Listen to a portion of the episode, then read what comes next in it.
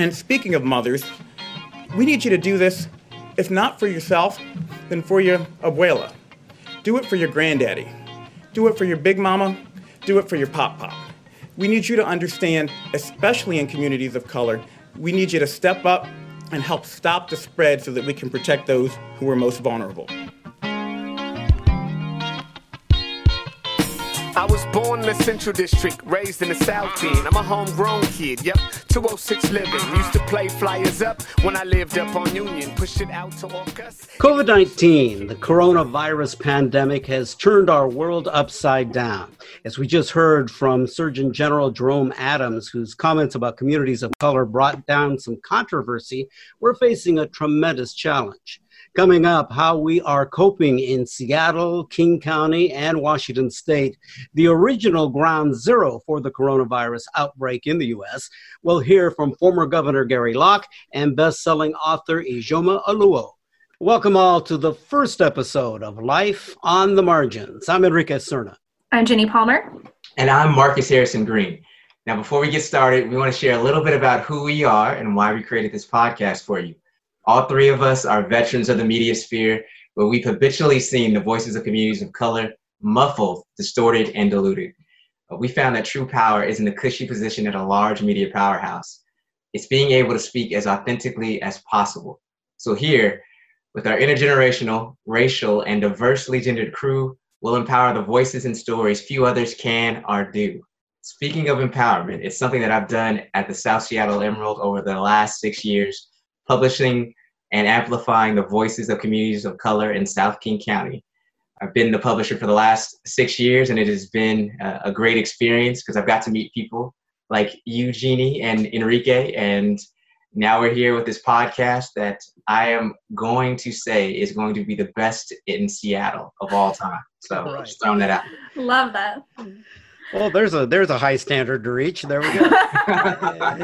we're gonna get there. And I've been working with Town Hall Seattle. I'm the digital media manager there. I've been producing podcasts and managing the video team for about three and a half years. I'm originally from Salt Lake City, Utah. I've lived here for over 10 years, uh, almost 11 years now. So I, I think I'm a, a legit Seattleite at this point.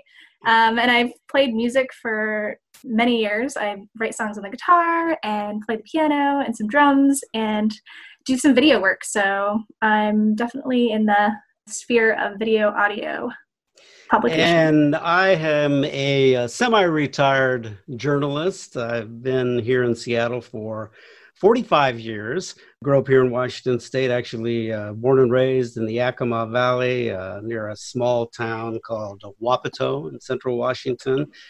But I, my life has really been formed here in the Seattle area, doing a lot of journalism work. And but I'm I'm really looking forward to being a part of this podcast and bringing folks feature interviews and stories of, of those folks that are on the margins, the marginalized, those who are underserved and not heard of much from much, and we need to give them a voice. And I'm really looking forward to uh, giving them that opportunity and working with Jini and Marcus, and uh, we're going to have a good time. But we're also going to tell some good stories too.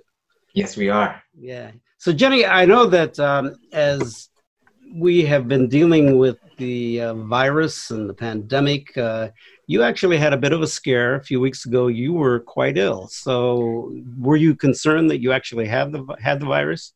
Yeah, I think I'm still concerned. I think I might always be concerned that I contracted the virus, but I am unsure. Basically, about a month ago, I went to a wedding in Oregon. I don't know that it had anything to do with that, but a few days after I came back, I was sick and it kind of hit my respiratory system. I had some definite, like, I would call it kind of pressure in the lungs and was coughing, but it wasn't a dry cough and it was more phlegmy. It was incredibly phlegmy. And then, um, and then I didn't have much of a temperature. I also like bought myself a little thermometer and then like read my temperature. I never really got a fever. So there were some symptoms that I had and then symptoms that I didn't. So I basically got a hold of my kind of online care physician and asked if I could go in and get a test done for my kind of own peace of mind.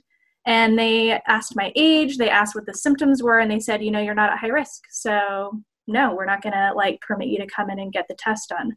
I have two other friends that think that they contracted the virus and also were not able to get tested. So I feel like at this point, they're you know the numbers that we have just in our region are severely underrepresented just due to the fact that you know not only do we not have enough tests but they're not giving them to people that aren't high risk.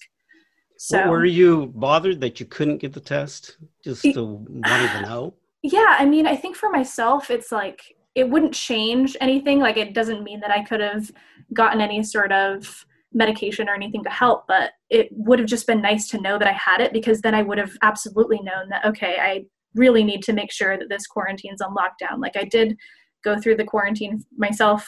I had to go to the store at some points to just get myself some medication, but I wore a mask and such. But I think it's just knowing if I got it, because I think that then you hear rumors about people that have contracted like several strains or something, and who re- really even knows that there are several strains. I think it's just for my own peace of mind, it would have been great to be able to find out. You wore a mask when you went to the pharmacy? I, mm, I, did, yes. Did yes. you get uh, any looks? Uh, yeah, so I'm Asian American, and um, I yeah, I certainly did. But I think when I had wore that wore the mask out, which is probably you know three weeks ago now, I, far fewer people were wearing it as are now, at least in in my realm. And so yeah, there were certainly people that I think very occasionally you could get like somebody that felt almost grateful that you were, and then everybody else, you know, you kind of get these kind of sideways glances. And I'm not really sure if that was just the fact that I was wearing it or the fact that I'm Asian. Like, who really knows? But were you worried about it at all? I mean, I guess you know, personally, obviously you're worried about being sick, but yeah, I mean, yeah, I think you're I'm a little conscious. Like, I think I'm a little self conscious about it, just because you know I'm. It's different than most people, but I wasn't really relating it to my race. Um, I think that you know my my boyfriend actually was more concerned than i was about like if i were to go out and wear a mask and how people would take that uh, but yeah i suppose personally speaking i think i was more just trying to be you know mindful of others and not not you know spread yeah. the virus if i had it yeah very important at this time and unfortunately you know the concerns about uh, you know people targeting asian americans these days is Absolutely. something that uh, we definitely need to be aware of we shouldn't tolerate that at all. Uh, in exploring how to grapple with the bias and stigma being unleashed during this crisis, we spoke with two people who have had to deal with it head on. Coming up, we're going to be talking with New York Times best-selling author Ijeoma Oluo about efforts to aid Seattle area residents and how we might curb the rise of racial bias during this trying time. Up next, former Washington Governor Gary Locke who had an inadvertent cameo in a Trump campaign ad. We'll talk to him about his reaction and how it might have inflamed pre existing stereotypes. The former governor was not at all happy about being involved in that ad. We talked about it. Well, Gary Locke, thank you very much for joining us. We really appreciate it. My pleasure. Good to see you again. Good to see you too. I'm sorry to hear that you actually have lost someone to COVID 19. Yeah, uh, Steve Shulman, who I've known for a long, long time. In fact, he's kind of like uh, the unofficial mayor of uh, Mount Baker and Leschi community area. He had a grocery store there. He was uh, just a great guy, and uh, you know, it really just shows uh, how the this virus is affecting us on a more deeper personal level than than just staying at home and the disruption, and and what impact it's having on businesses. It really brings it home, and then a uh, my uh, first uh, campaign treasurer when I ran for state legislature and who was my campaign treasurer for many years uh, is in fact hospitalized with the virus. So we have to understand uh, that everybody needs to take precautions and that our daily actions can really impact other people. And we need to take uh, the advice of staying at home as much as possible and keeping social distances and washing hands and so forth. We really need to take that to heart. Well, let's talk about this campaign ad that the Trump campaign released. And when did you first find out about that, and when did you first see it? I found out about it uh, Thursday evening, and uh, people sent uh, links to it, and I looked it up, and uh, wow, it was just so amazing. I mean, it was an ad that's uh, portraying Vice President Biden as being too chummy uh, with Chinese government officials and it showed uh, his contact with a variety of Chinese government officials. But they included my picture uh, in that montage. Well, I'm not, I may be Chinese American, but I'm not a Chinese government official. I'm a, an American official representing the United States government. It was, you know, disheartening. Uh, I was angry to see it, uh, but not surprised to, to have that coming from the Trump campaign uh, because it is um, it, it's stereotyping uh, Asian Americans, Chinese Americans, basically saying that we're all at heart foreigners, regardless whether we're first generation or tenth generation here in America, that we're some, somehow still foreigners and loyal to the governments of our ancestors. Now, Governor, you have, you know, your, your father fought in, in the Normandy invasion. You grew up in a very blue collar environment in, you know, the Seattle housing projects. You, you worked your way through the state legislature all the way up, you know, to the governor's um, mansion, so to speak. Uh, you know, you have this very quintessential American story, uh, you know, in, in terms of underscoring the, the American dream. What do you think it, it still means to you that even somebody of your stature still has to display and and defend your Americanness, even you know, in this day and age? Well, I, I think that uh, first of all, America's strength is, is is its diversity of people. Except for the Native Americans, we're all foreigners. Whether our ancestors came on the Mayflower, on a slave vessel from Africa, or, or on a steamer from China, uh, America is a land of generation after generation of people from other countries coming here and who have prospered. And that dynamism, that diversity of people is our strength.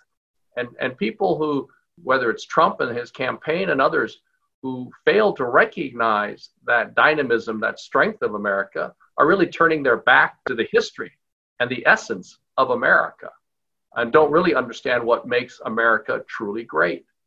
Uh, so it's really sad that um, after all these decades, we're still fighting the struggle, whether it's uh, Hispanics, African Americans, uh, Asian Americans, uh, people from other countries, other walks of life, uh, that somehow we're still not viewed as American, uh, that we have to keep proving ourselves. And maybe it's because of our physical characteristics that we'll always be set apart from, from Caucasians and therefore we're always viewed as non Americans somehow. I found it interesting that uh, the Trump spokesman, in talking about the ad after you released the statement condemning it, that uh, his his reaction was almost that it was intentional, and it seems to me that that seems to be part of the strategy. Is that to send a message to their base and also at a time with this virus going on and the pandemic going on and the difficulties the administration seems to be having in trying to deal with all of this, I guess it's a, a sense, might be a tactic of distraction. Well, first of all, if you really want to win an election, you want to show leadership and uh, show that you're taking care of the crisis at hand. I think the best political ad would be to demonstrate and showcase the president's leadership on this. Unfortunately, uh, he was very late to uh, attend to this crisis, and so he's trying to deflect. Uh, and for a while, they were trying to ban people from the CDC and and people responding to the crisis from going on the news shows, and now retweeting uh, calls for the firing of Dr. Uh, uh, Fauci. But you know, if you really want to win an election, you want to show that you're a real firm leader and calming the public, giving them frank messages and information, and um, showing that you're fully attended to this crisis at hand. To do that, you need to unite people, bring everyone of the country of all stripes and colors and perspectives together. I mean, we need to be combating this virus and saving lives, not dividing people, not engaging in stereotypes or xenophobia. But that seems to be a tactic. And, and the spokesperson for the campaign said, well, they used the picture of me to really show that uh, this occurred in China because it had American and Chinese flags. Well, there's nothing to say when this happened or where it was. It could have been at a uh, uh, the United States uh, U.S. China Business Council meeting in Washington D.C. because in those settings they have both the Chinese and the American flag. It could have been um, an event by the National Committee on U.S.-China Relations out of New York City, where when they have events, they have both the Chinese and the American flag. So their excuse is pretty lame that somehow having a picture of me demonstrated that these meetings took place in, in China. There have been a number of incidents uh, that have been racially motivated, violent attacks against Asians. In fact, I have some friends that are very afraid right now about going out, going to the grocery store or going to the pharmacy. They are on the defensive. What do you say to those folks out there that suddenly find? I mean, do you feel like that at all? Well, I've I've certainly uh, uh, when well when the virus first uh, caught the attention of the American people, and uh, I was in an airport uh, coming from uh, California, and because I have allergies, I was coughing. Oh my gosh, the response by people! I mean, like I was a piranha, and and people wanted to stay away from me as much as possible uh, and people who are wearing masks, Asian Americans who, who are wearing masks, and which is very typical throughout many parts of Asia. If you're trying to avoid the effects of, of pollution or the flu or colds and things like that. Um, other people of our society uh, uh, were just avoiding all of those individuals. And so, yeah, there's been a lot of uh, verbal abuse and uh, physical attacks against Asian Americans. Um, and it's it's basically out of fear and ignorance. And hopefully now that uh, more people of America are wearing masks, and we're all being encouraged to wear a mask, uh, there'll be greater understanding. But uh, we should not be blaming people of one ethnic group uh, for, for this virus. This is a, a pandemic that is now affecting all of the world, with many of the sources of the of the disease coming from Europe. Uh, and maybe some of those Europeans may have traveled to Asia or went to Singapore and, and attended a conference and so forth. And so uh, we need to be uniting together the scientists and the researchers and the public health officials to come up with a cure for this, a vaccine for this as quickly as possible. I was just going to say, as a fellow Asian American here in the United States during this virus and this outbreak, I'm wondering what you're telling like your family and friends on about how they can protect themselves during this time? Well, obviously, uh, don't be afraid uh, of who we are as a people, as an ethnic group. We as individuals did not cause this. Uh, and we'll find out uh, sooner or later just exactly how the virus uh, was transmitted from animals uh, to humans. In the meantime, stay home as much as possible. Constantly wash those hands and disinfect surfaces. we know how disruptive this is to businesses, and so many companies have closed down, some of them permanently, unfortunately, and a lot of people have been laid off. We'd like to get back to a normal life, get back to school and work, and socialize with friends and family. But for now, uh, for everyone's sake, uh, we need to keep uh, heeding the advice of health uh, professionals and our governors and our mayors. Very quickly, we only have a couple of minutes left here. Um, the census, as uh, Commerce Secretary uh, your department was in charge of the census. How crucial is the census in 2020? And with all of these other things going on right now, it seems like uh, are we going to be able to get a uh, a real good read on America? If nothing else, the census, uh, the 2020 census, is more critical than ever before. First of all, uh, billions and billions of dollars come to our state every single year based on the latest census or the last census. Uh, and so, uh, if we care about getting our fair share of federal dollars for human services, for programs for the elderly, nutrition programs, for public health, emergency preparedness, transportation, and other things, then we need to be counted because if, if that money, if, if it doesn't come to us, it will go to another state and another community. And certainly, as this pandemic, this coronavirus has demonstrated, we cannot be too prepared in terms of our public health systems and our emergency management programs, which get dollars based on the census. So, having an accurate count means that we get our fair share of federal dollars, and then the state distributes money as well based on the census. The second reason is political empowerment there are only so many seats in the United States Congress, 435 seats in the United States Congress. And as the population grows in certain parts of the country, and in other parts it may go down or is stagnant, then those seats are reallocated. The census is also used in divvying up and drawing the boundaries for the 49 legislative districts in our state legislature, and certainly here in the Puget Sound region as we are growing in population. So, in fast growing communities, if you want a strong political representation and want your voices heard in Olympia, you need to be counted. Because if you want to make sure that Olympia uh, or even Washington, D.C., is addressing the issues that you care about, whether it's safety, whether it's jobs, whether it's the environment, climate change, education, you need to be counted. And now that we're staying at home, uh, this is a good time uh, to respond to the census. You can do it online, you can do it by telephone. You, we, we don't want to have people coming to our doors asking the census questions given the coronavirus. Uh, you know, the census may not even be able to hire enough people to go door to door. Uh, and that's why it's so important that we respond on our own. Uh, it's, the information is safe, secure, it's private, uh, but it's, it's, uh, it's so important for our future political empowerment and dollars to take care of the needs of our communities.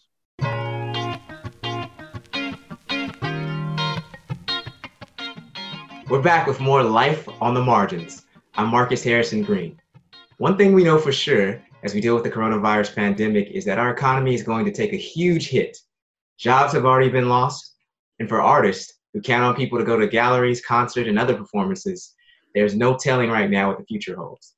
Seattle-based author Ijeoma Oluo, who wrote the New York Times bestseller So You Want to Talk About Race, is involved in a relief effort to help the Seattle arts community. She joins us now. the the first question I want to start off with, of course, is how are you doing? I mean, you know, I think we're doing as well as can be expected. It's a lot. I think we're all collectively grieving like life as we knew it. And I think especially for, you know, as a black woman, preemptively grieving, actively grieving the impact that everything's taking on the black community, which is very tough. And, and also trying to work and reassure children and right. you know uh, be in a family and um, it's one of those things where you wish like can't we just can't everything else hold? Can we okay we can go through this pandemic can we can we also not go through anything else? And i think that we also know that like you know as people of color that doesn't hold. As a woman that doesn't hold you know um, i'm very aware of my blessings right now and also just tired and stressed. I do want to ask you as you brought up about the disparities and and that are widening and the gaps that are widening. You know, they say that crisis ultimately just reveals, and it reveals more of who you are as a, you know, as a as an institution, as a country. What do you think this is bringing as far as a, you know, maybe a collective epiphany to, to, to people who, you know, before used to, you know, kind of poo-pah, ah, there is no, you know, such thing as you know, white supremacy, or racism, and so forth. And now it's like, oh, yeah, maybe that, maybe she was right. Mm-hmm. Um, we're seeing what has been killing Black people just amplified, right? But it's, you know, it's the same thing that's always killed Black people. And it is interesting to see people asking, why, oh, why is it killing more Black people? And to me, I'm like, wait, this is a question we still have to ask. You know, I mean, it's pointing out, I think, how little care has been given to what's been happening to Black people. And I would say also Native people almost any kind of systemic issue we see facing the Black community also faces the Native community to an almost equal, if not sometimes larger degree. It's just not talked about because numbers are so small due to how Native people are counted in this country. We saw coming in Detroit, one of my colleagues was one of, you know, the earlier people to die in Detroit, um, just three years older than me, uh, was devastating to see this man who, you know, get, dedicated his whole life to, to helping Black youth just gone, you know? And that's happening everywhere. And I think like to see people talking about it, to see Fauci talking about it, and yet to also see how fundamental their misunderstanding is to what the issue is. You can't just say, oh, there's a problem, it's hitting Black people, and not talk about the obvious, which is the vast systemic racism that happens. You know, we have the Sur- Surgeon General talking about, oh, you know, stop drinking and smoking as if that's what the problem is, right? and and that's really heartbreaking to see. I think it's also highlighting i was saying this the other day of how there's there's one universal which is if we are lucky all of us one day will be old and or disabled. And we like to pretend like that was never coming for us until a disease that was like, oh, um, if you have any disability, whether you know it or not, if you have any, um, if you're elderly, it's going to come for all of you at once. And then suddenly, these issues that people who we've been ignoring, acting like it was never going to impact us, even though it was always going to impact us. Disabled communities have been asking for work accommodations for years.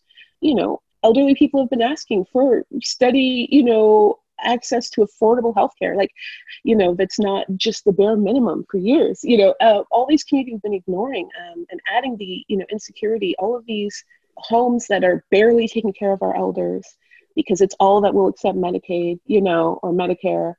We're now seeing what happens when, you know, these sorts of illnesses hit these communities. And now that it might impact us, suddenly all these accommodations that we thought we, that we said we couldn't do you know no one could work from home because it would impact productivity. You know we couldn't have all these other things. You know we couldn't have um, better healthcare and you know we couldn't open up insurance signups. We couldn't have um, extended medical leave. All these things we said we couldn't do suddenly we can do. And the truth is it was always going to come for us. And um, i think the hypocrisy and our hubris is showing in that.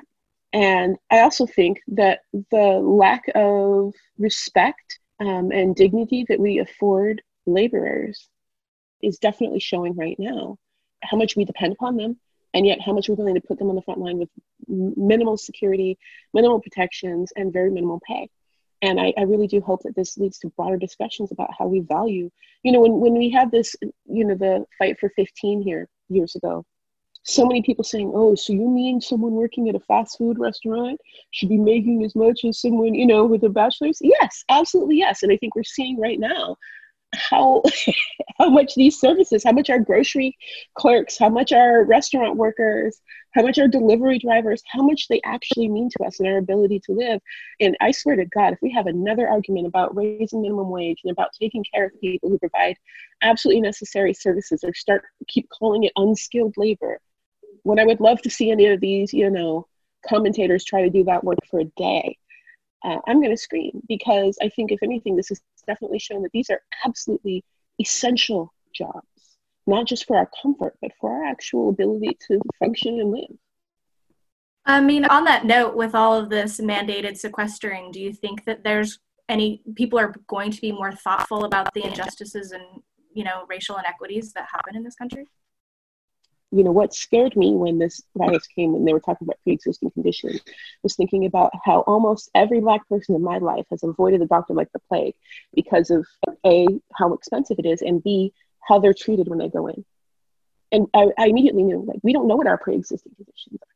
And that's what we're seeing right now. You know people who have no idea they had even a version of diabetes all these things they didn't know they had because of the systemic racism is impacting them. And so I think that it may, I think if there is going to be a change, I have very little hope it's going to be a systemic change. We have to take action. We have to find a way to get people to listen to us because it is coming for all of us. No one is exempt. We know this is a time of, of sequestering and isolation for many folks.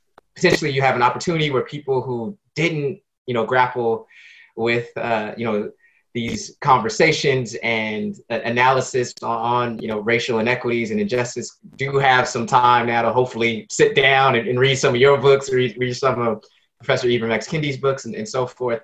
But then, you know, on the on the other hand, on the more cynical side, you know, it is true that you know hate groups and white national groups were increasing pre-crisis, and those type people who are attracted to those type of groups are usually those who already feel some sense of isolation and alienation. And you know social uh, already are social distance in many ways. I mean for you how can we make sure that you know the the, the latter group doesn't you know it, explode and fester and, and isn't cultivated if, if you will during this you know time period where we're you know all kind of just you know try to make do with what we have right now? I think i think that whiteness spending its time being like, oh, okay, we're going to obsess about every little bit of gain that community are getting. I think that has taken a little bit of a pause, which is good. I would love to see more solidarity around how this is impacting communities of color. I would like all of us to have conversations about you know the hate crimes against asian americans and discrimination against asian americans i'd love for all of us to stand up together against that. I would love for all of us to start shouting about the ways in which black and brown communities are being disproportionately impacted by this outbreak. Talk about what led up to it. Talk about the way in which our um, that society at large has contributed to this problem. Because what i what i have noticed in studying these fringe groups they have existed for a very very long time right? So when we look at right now here in the west many of our western fringe groups our militias our white supremacist groups are offshoots of groups that have been operating since the 1800s even looking at like the bundy brothers the the bundy family's ancestors were involved in serious massacres all in the name of you know protecting themselves and their faith right? These are long histories here in the west long tradition of violent white supremacy and militia work my concern is when they are legitimized in the broader public and are treated as a viable outlet for people who are feeling lonely and disaffected right now, for especially younger white men. So, what I would love to see right now is for people to be reaching out to each other and to be collectively talking about building together and building community. Because when you give people who are maybe on the verge a space where their identity can lie in something that is productive instead of destructive, I think it can decrease the um, amount of pull that some of these other groups have. When we talk about how people can come together to support communities of color and be a part of that in a productive way, I think that it decreases the pull of people who felt like they've been cut out of that. When we can talk about the similarities and how this is impacting all of us, I think we can talk about that you know the Bundy Brothers are, are still putting together marches right now. They like to think this is you know that social distancing is impacting their rights. If we can talk about social distancing as being part of a community and what we're doing for a community, and reach out to people online, build a space that has welcoming built into it, I think that that can help people who who become lonely and desperate from maybe landing in these spots. I really do believe that collectively, you know, one of the dangerous things that happened with the election in 2016, the years leading up to it, was we allowed this kind of hatred that used to live in a dark corner, that used to, you know, kind of have to hide to become legitimized. And I think we have a real opportunity right now when we're facing real crisis to decide what is legitimate and what's not, and decide that that's not legitimate in this space, and decide what we're going to celebrate. And I think that that can create a viable alternative, and I hope that we do. And I really do hope we reach out to each other. I know a lot of us talk about our families, talk about people we have. Um, we need to know who our neighbors are. We need to be reaching out to our neighbors. And you know, you can't knock on their door right now and say, How are you doing? But you can leave a note, you can call. Um, we should know who our neighbors are in times like this because you don't know who's going to need you. And when people can't immediately reach out, you know, it's important to be proactive. And so I think that that's the best thing that we can do right now and really build it as part of a collective mission, as part of something positive and great. I would love to see more, yay, I am a part of a solution. I am a part of protecting my elders, protecting my community, you know, um, protecting society by staying home and have, you know, setting up my Zoom meetings instead of in-person meetings, then what I often see, which are people yelling at other people and saying, why were you outside? Why were you doing this? Because they're outside because they want to be a part of something. So give them, you're not inviting someone to be a part of something when you're yelling at them and saying, stay home. You know, you're inviting them to be a part of something when you say, come join us in this, you know, responsible, loving gesture as part of community. Be a part of our community that's looking out for each other. And I think that that's probably the best option we have. Well, you know, I just I did just want to ask you. Well, number one, I wanted to congratulate uh, congratulate you on your engagement uh, to your your partner. I know it's been a while. Um, you know, he's a very lucky human. I'm not hating too much. um, but congratulations, congratulations. Thank you, thank you. And I know you have two very extraordinary young young men who, who you're raising as well. What is giving you you know, I, I, shouldn't say hope now, but what is giving you, you know, some some distraction from the the doldrums of the everyday? Like, what's what's what's allowing you to sort of, you know, get up every day and and not focus on, you know, the all the news, the bombardment of news around the, the pandemic and so forth? Yeah, um, I would say first and foremost, I had to set rules around that because I was obsessing at first, right? And I would get ready to go to bed, look at the news, and then I couldn't go to sleep, and I was just up and like, you know. Um, so I had to set rules of like, if it's a couple hours before bed, I'm not looking at anything, right? I am, you know, at least three hours before bedtime, focused just on myself or my family. Um, because there's four people in this house and none of us are leaving, um, looking at, you know, we've built ways to be considerate of each other, right? My stinky kids have to shower a little more because we're all in the house. You know, like um, uh, we are trying to figure out news, you know, noise and space and how to create space for each other when we want to come together, right? Because teenagers love to hide in their room and don't realize at times they actually need to feel like they're a part of a family and part of a group. Like they think they're fine sitting in a, you know the room with the lights off watching videos, and they're not. So giving them the space they need, but then also like we bought a bunch of board games and that saying now it's time to come out and you may think you're too old for Scrabble, you're not too old for Scrabble. You're gonna sit and you're gonna play with us, you know, and they love it. And it's been fun to see how much I really like the people I live with, right? They're my family and we know we love them, right? Like I know I love my sons. I know I love my partner.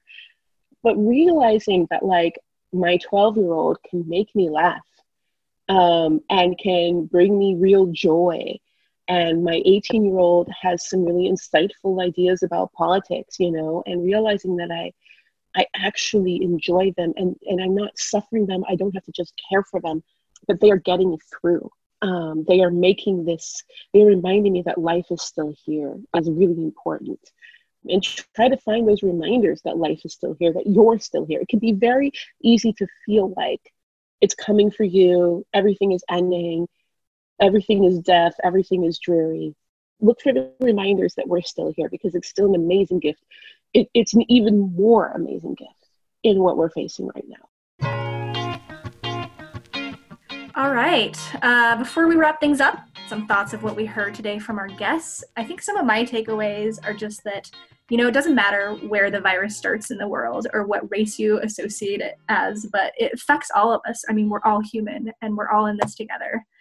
And not having, not thinking about like how this is like a racial breakdown or, you know, bringing that into our worlds, but like recognizing that we're all in it together and how we deal with it collectively is what's going to save lives and keep us safe and healthy.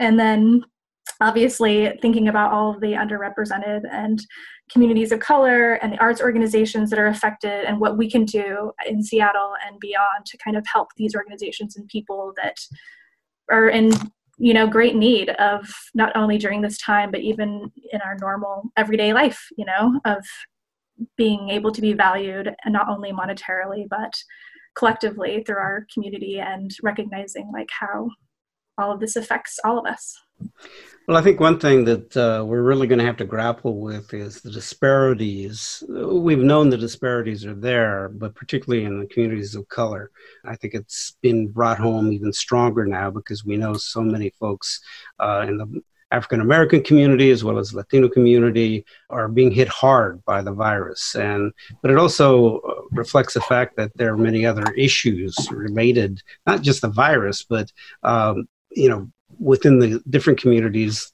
diabetes to high blood pressure those types of things that uh, need to be addressed because it only uh, in this time with the virus it just makes them that much more susceptible to the virus and to possible death. So it's a deep concern there no doubt about it.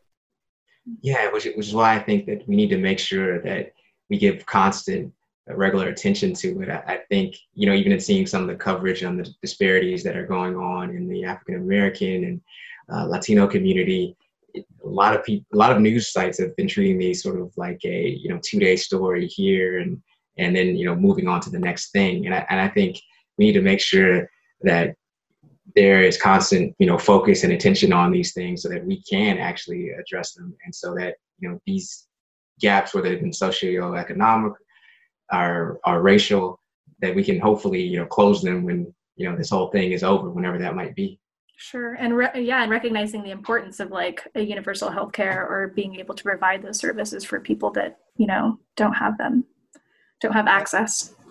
There's also, um, it, it, was telling to me with Gary Locke talking about the census uh, that how important it is going to be uh, because it means so much to the states, but also uh, from a monetary standpoint, obviously, because of the, the, amount of federal funding you get, but also those other things such as public health and all of those related areas. Um, the census is just critically important uh, in, order for Washington State to get its fair share, also for political power. Uh, last time around, we got a, another congressional seat. Uh, I suppose there might be an opportunity for us to get another one this time around as well. So, um, okay, did you did you all fill out your uh, census forms? Yes, I I did as well. my good citizens taking care of that. Uh, but you know, and I think he's right. During this time when we're all hunkered down, it's uh, there's really no reason why we can't fill that out and get it sent in.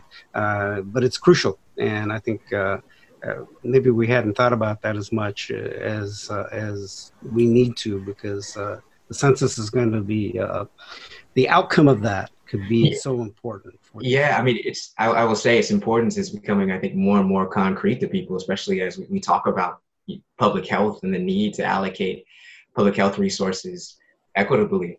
You, mm-hmm. you know, I live in you know South Seattle where we have you know, very few medical resources, very few medical clinics.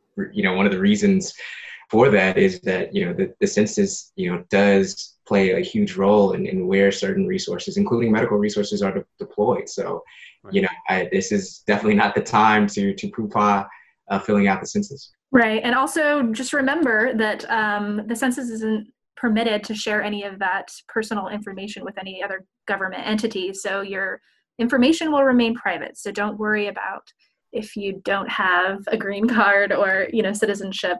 Right. You know, being fearful that that's going to come back to you. That will not happen. No. All right, we want to encourage all of you. Uh, since we have time and people are hunkered down to get a good book. And uh, one you want to get is Ijeoma Oluo's best-selling book. So you want to talk about race. Uh, it is a good time to pick up that book and uh, give it a read, and, and, it's a very, very important read. Yes, and and also uh, just to let everybody know that we are practicing social distancing. So we have recorded, we did record this podcast via uh, Zoom and, and some other, uh, you know, leverage some other technology to do so. So just letting we everybody know that we are hoops. Yes, and hurdles. Trying to get that done. Yeah. a lot of hurdles and hoops. So bear with us, folks. It's, yes. it's been an adventure, but uh, and actually it's been a little bit fun because you know, chance to learn some new things. That's right. That's right. Well, this is Life on the Margins. It's co-production of the South Seattle Emerald and Town Hall Seattle. I'm Jini Palmer. I'm Marcus Harrison Green. And I'm Enrique Cerna. Stay safe, be well. We'll talk more later. I was born in the Central District, raised in the South End. I'm a homegrown kid, yep, 206 living. Used to play flyers up when I lived up on Union. Pushed it out to Orcas and eventually the Kenyans. Didn't have much, but thankful for all we was given. It was all hood until we and see crept in. And the blacks went naked and gentrification came. Garfield Franklin, robberies ain't even the same. Mark my words, it gonna be white boys all on the team. I don't reminisce when I drive through this hood, I feel pain. I ain't proud of these new developments.